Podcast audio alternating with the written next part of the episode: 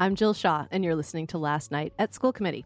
Ross Wilson and I are here to summarize for you what happened last night during the Boston Public Schools School Committee meeting. Ross, good morning. Good morning, Jill. Last night I thought we would have a simple meeting. We looked at the agenda. We said, eh, you know, this is just going to be a report on um, essentially a couple of two consolidations of schools. And honestly, Jill, the, the meeting actually turned out to be a lot more robust. In the superintendent's comments, she highlighted the summer learning. And we have seen a lot of offerings of summer opportunities, but not necessarily the signups that we would want to see. And, and Jill, this is really important that we've talked about this. Every student should be engaged in a summer opportunity. There's so many great summer jobs out there for our high school students, and there's so many great enrichment opportunities for all of our students in BPS.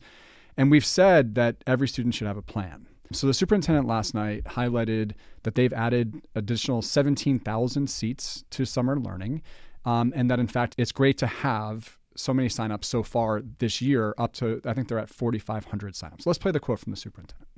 We've added capacity to serve um, upwards of 17,000 students, and that includes a range of programs. Fifth quarter, which we do with uh, Boston After School and Beyond, early focused for our youngest students, high school credit recovery, um, the expanded school year uh, for uh, students uh, in special education and um, the exam school initiative, just among a few of those. Uh, we launched the registration earlier this year. This this came up upon parent request to try to understand what was available and to get students registered. And so we actually launched it March 22nd, um, and that was um, that was almost a month early. Uh, and then here we are, um, you know, now, um, you know, in late April, and we've already registered about 4,500 students. I actually tried to register my kids for summer learning opportunity. Learned a few things. One, number one, it's actually a new system where you have to log in, create an account, um, know all bunch of information about your student ID numbers and so on that are actually not readily available to many families. And two, not all summer learning programs are actually listed. So I learned that the one I wanted wasn't actually on the offered. And then the third. Well, wait, you you knew they were offering it; it just wasn't listed. Right, right. And so, yeah. so I actually had to email the summer learning office, and they added that the site that I wanted. And then the third, do you actually rank your sites? And you're not guaranteed your top site. You may get your second or third ranking. And so, you know, some of these programs are like, there's a lot of them, but you're not really sure which one you're going to get. Well, that's interesting because when the superintendent talked about the summer program, she was very excited and talking about how families would have more choice. I sort of assumed in listening to that that you would get your choice also. There was also the point that um, Brandon Cardet Hernandez made after she presented and he was talking specifically about acceleration academies but saying you know i hear a lot about enrollment or how many opportunities there are. We don't hear a lot as a school committee about the outcomes of those programs. Are kids getting anywhere because they're enrolling in extra um, days of school through acceleration academies or through additional extracurricular programs over the summer? To your point like it would be great to see um, if there's any differences between sites and different uh, programs yeah. that have out that have um, stronger outcomes, and yeah. let's continue to to uh, make sure those are, are, are, those programs are continued. Um, Jill, we moved on to public comment last night, and uh, we heard you know a couple of a couple of parents testified about some quite concerning things that are basic services. You know, one parent testified about the special education process and really concerned about um, his child getting the appropriate services. Kind of heartbreaking to hear his testimony. And then we heard another parent who signed up to testify at school committee because she her bus is not coming to pick up her daughter and she doesn't know how to get the bus. These are parents who are so frustrated that they spent their time waiting to testify at school committee. This is again symptomatic of larger issues of communication and systems in the Boston Public Schools. And then, Jill, we heard a larger group of parents last night testify uh, around these school mergers. And we heard the same concerns, right? We heard that there's concerns around communication, that there's concerns around authentic engagement, right? So families, um, to some degree, are saying, look, you're engaging us about the color of the building or about a playgrounds, but like we want to be engaged in the real content. Well, I think they want to know ultimately, which I think is what most parents want to know, is what what are what are what should the expected outcomes be? That's right, and right? be clear about that and transparent about that. Yeah. Let's play a quote from uh, one of the parents of this of this group around the merger.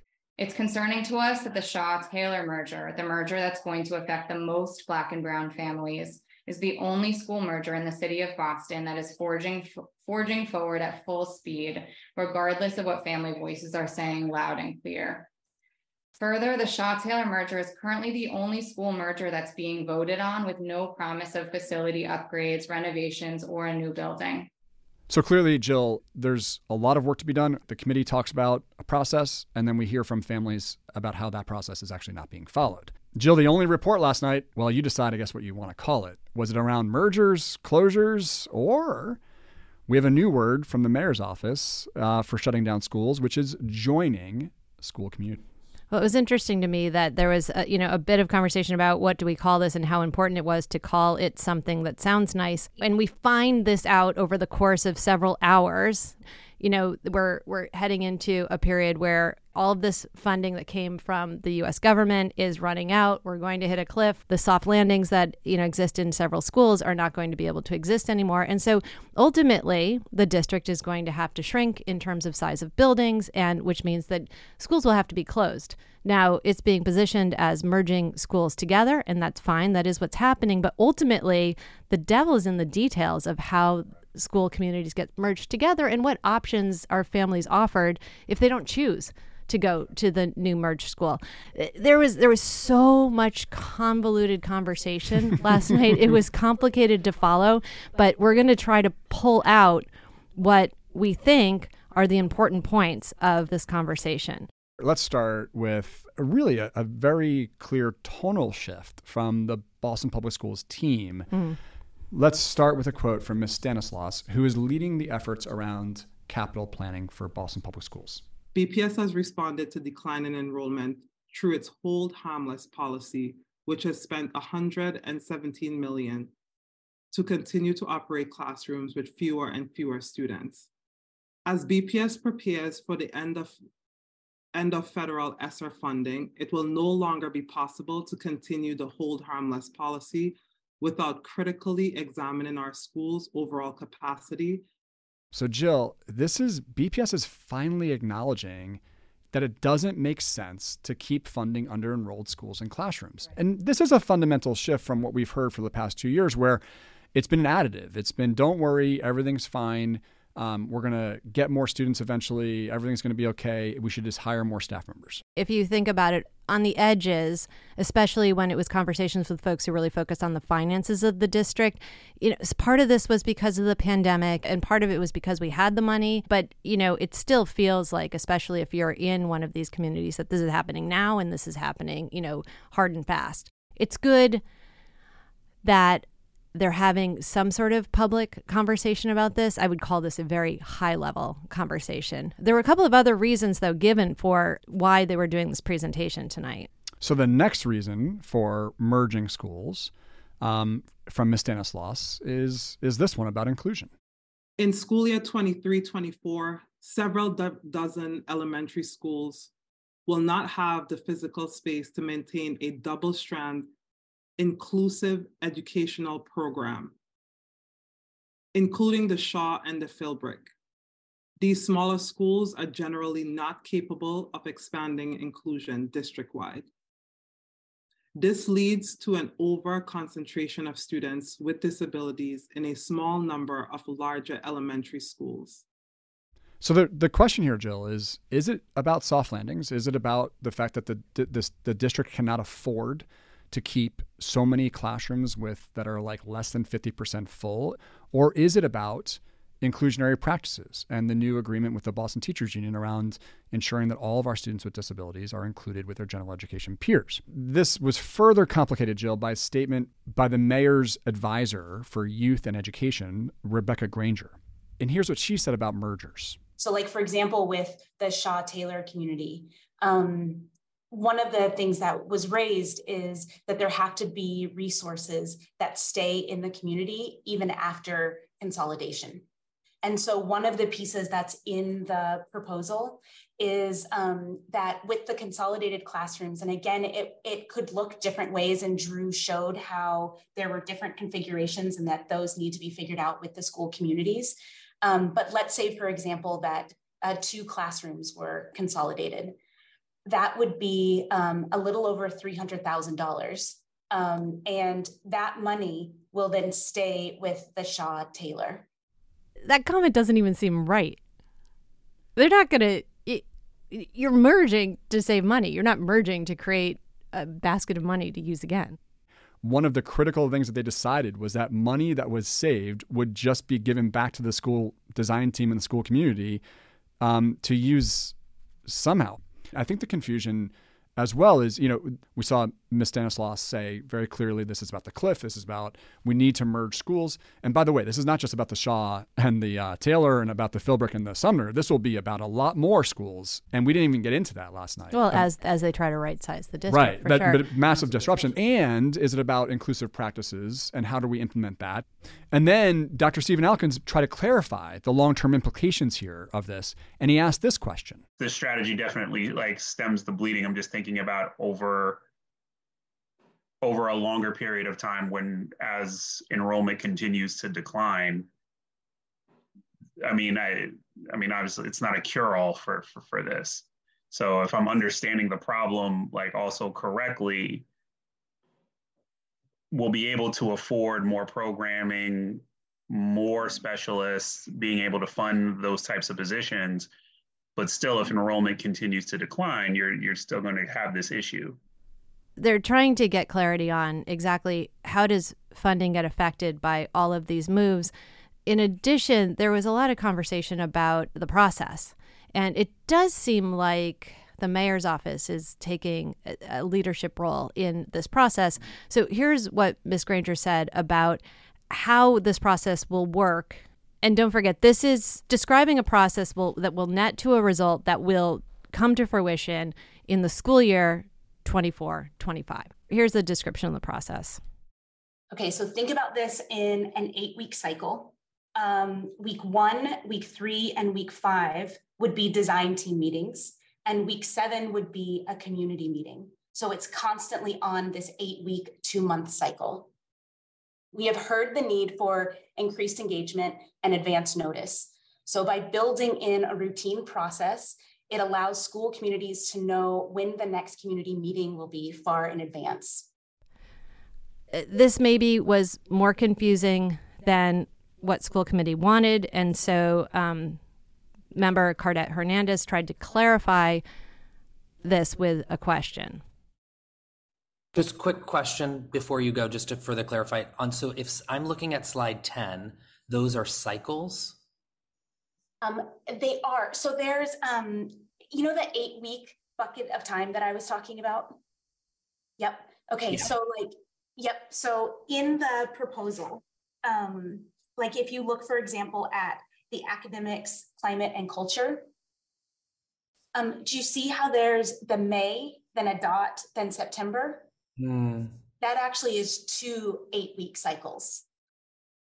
Honestly, that conversation, Ross, kind of made it more confusing to me, as did the slide that Miss Granger presented, because everything was different sizes. And at one point, you know, one of the other school committee members thought that she was presenting on the equity tool. That part of the presentation needs a calendar. well, Jill, let's let's just try to make sense of this for a second, though. There, there it, it appears that what, what Ms. Granger is saying is that there's six buckets of work that should happen with mergers. And, and this is not just about the, the Philbrick and the Sumner or the Shaw and the Taylor. They're trying to create a model, I believe, about the future of how to do this, how to do mergers or joinings of school communities going forward. The, the thing I don't love about this notion that there's going to be a bunch of joinings is that if they if they really are going to move to inclusionary models in all schools, then the way that I would think about it is how do we create new schools that are inclusionary and which kids will go to those schools? And how do we create a set of schools that seem high value to parents? I don't hear any conversation around how do we create a competitive situation where the world is a stage for all students, but this is the time to do it because we can have some schools, and so they should be good ones um, I'm going to bring us back to reality of what I think was presented last night, which was six buckets of work. Each bucket of six topics will take about eight weeks or maybe maybe 16 weeks to work on these different content buckets. Mm-hmm. And essentially, they're going to come out with a design of a school. Yeah, I and, didn't understand that. I mean, is it eight weeks for one bucket, or is so. it all yeah. the buckets happen over eight weeks and then they go back and they start again and they refine? I didn't understand what was going on. That's why we need a calendar. Calendar is really important in this. Regardless, it does look like each design process, mm-hmm. um, from the mayor's office perspective, would take about a year. Okay, and I'm not sure that that is totally shared with the BPS team, but I think if from the mayor's office, they're kind of saying, look, this is the process we want to take, we want to move forward. This would be the joining of school communities. Let's just be clear. When you have two principals and two secretaries, custodians, teachers, you don't simply join all the staff members and they become one. They're talking about consolidation. They're talking about saving money. They're talking about half full classrooms becoming full classrooms. So basically, one teacher at every whatever grade level or so on, they're, they're going to leave that school community. And they're kind of saying that don't worry, everybody, the school local school team will make these decisions. That's not the case, Jill. The reason mergers are really hard and uh, or whatever we want to call them, configurations or joinings or whatever the terminology is, is that essentially there are people who have to leave those school communities uh, ultimately. And how those decisions are made are really difficult. And let's start with the principal, Jill. Who will be the principal or the school leader of these of this new merged community? Whoever is that person should be leading this process. It should not be led from the mayor's office. It should not be led by the superintendent. It should be led in the local community. They should be leading the process with as the new a new leader. I, no, I agree with you. It does get complicated when you go about things in this way because you have winners and losers. And um, it, it, I don't think that it needs to be that way, but it takes a lot more leadership to put leaders that you trust in place to reimagine what a school looks like so that the end game is that kids are successful. Correct. And, and this is much more, this is just going to end up creating more battles, right? It's a very net zero approach to spending. It was frustrating to listen listen to. We heard it in public comment, right? And and the school committee members kept trying to square it up. There's a lot of parents and communities coming at them complaining. And then there's this very political presentation well, Jill, let, that let, we saw that's saying, okay, everybody calm down because yeah. we have buckets and we have squares and we have chairs and they're pretty colors. And it's all going to be okay. Right. And, and it's eight week cycles. And then they're saying, there's no calendar. Then they're saying, uh, school committee, we're going to ask you to vote next right. uh, school committee meeting on this. So, so Jill, here's Dr. Alkins. Um, and new, this is by by the way, this is a new business, right? So the presentation concluded, and then Dr. Alkins um, raises this topic one of the things that has always struck me is that as a district, we don't really have a framework for what equitable collaboration actually means. Um, and really starting with a set of agreed upon principles from the community, established by the community eh, or with the community um, in BPS, it has always seemed like it's been a sort of one way exchange, even though we've offered channels for bidirectional communication. It has always seemed like it's just been BPS sort of feeding this is what's going to happen. Here's where's your opportunity to make your voice heard. After the, the presentation by BPS and the mayor's office, I really wanted to hear from the families who are affected by this decision around these mergers right. to weigh in. We heard earlier in public comment that they're not satisfied. Right school committee members are listening to this sort of new plan that they're not really sure if there's, as you pointed out so well, is it concrete? We don't really know. Um, and Dr. Alkins is saying, we got to be more transparent here, guys. Yeah. Like, that wasn't it. He's so right. In like, how do they make a decision? How do they vote yes when they don't really know how the, the stakeholders at those schools feel and if they agree, if this is the best way to move forward? He's saying, let's listen to the customer, let's yeah. understand what they want, Let's then infuse that with what we know about how to educate children and take care of them. Let's put that all into a plan that is inclusionary, that considers the percentage of English language learners and the percentage of poverty in this district.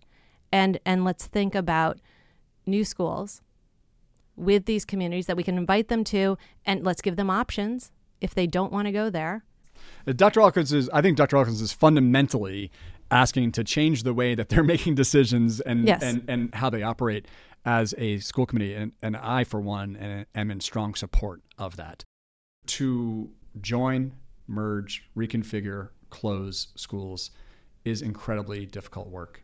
And to do so with the commute with communities that already exist working together to create something new makes it that much more challenging. It is a complicated goal to achieve. And I think you put forward a good argument for why they should create new um, schools or new entities because this is so difficult to achieve with existing school communities. But here's here's the here's kind of the top line on what should be happening at school committee meetings. It is none of the stuff we're talking about. And what should be happening in school committee meetings is there should be a set of objectives that school committee says we want you to hit. We've got a cliff. We've got issues with the budget. We and we're going to have to merge schools. So here's what we want to hear between now and I guess 12 months from now, right? right. And at each school committee, there should just be a report. Yep. I, I hear you. you right. It's a simplification of the role. I, yeah, because the, otherwise, what we get is something that doesn't make a lot of sense to eh, the listener, and or I think the participant, and we um, it's contrary to what you hear in public comment. So it just doesn't feel like what's really happening. Doesn't feel right. So, Jill, I, I just want to point out to the messaging that we heard last night is a fundamental shift from messaging we've heard in the past. Um, we, we, for the first time, have heard BPS and consistently talk about uh, decrease, decreasing enrollment, and they didn't say it stabilized. In, in, fact, they're sort of projecting for further decrease enrollment. Yep. And by the way, if we continue to um, confuse families or create more uncertainty around will more schools merge in this process or more schools close or join, we, we're going to see further decline in enrollment. This is not a stabilization of the school system. Um, and also, all these sort of different competing um, reasons of why we need to do this, they need to be rectified. There needs to be one unified message about what is the plan and why is this the plan? What is the reason for this plan? Is it inclusionary practices? Is it saving money? Is it local control? What is it? Um, and lastly, I'll just comment, Jill. Uh, we heard from the superintendent last night that she added another staff member, a very senior staff member. We also heard in, in, in, other testimony that more people have been added to central office. If the case is that we need to uh, merge or rejoin schools because of financial reasons and half full classrooms, um, we need to really think about right sizing central office. Simply adding people um, does not make it uh, better. Um, we need to figure out who the decision makers are, who the implementers are, trust them to do so. Um, but it's just adding more and more people to a bloated central office, it, it kind of sends a different message to school communities that like you're impacted, but we're not, and that needs to be rectified.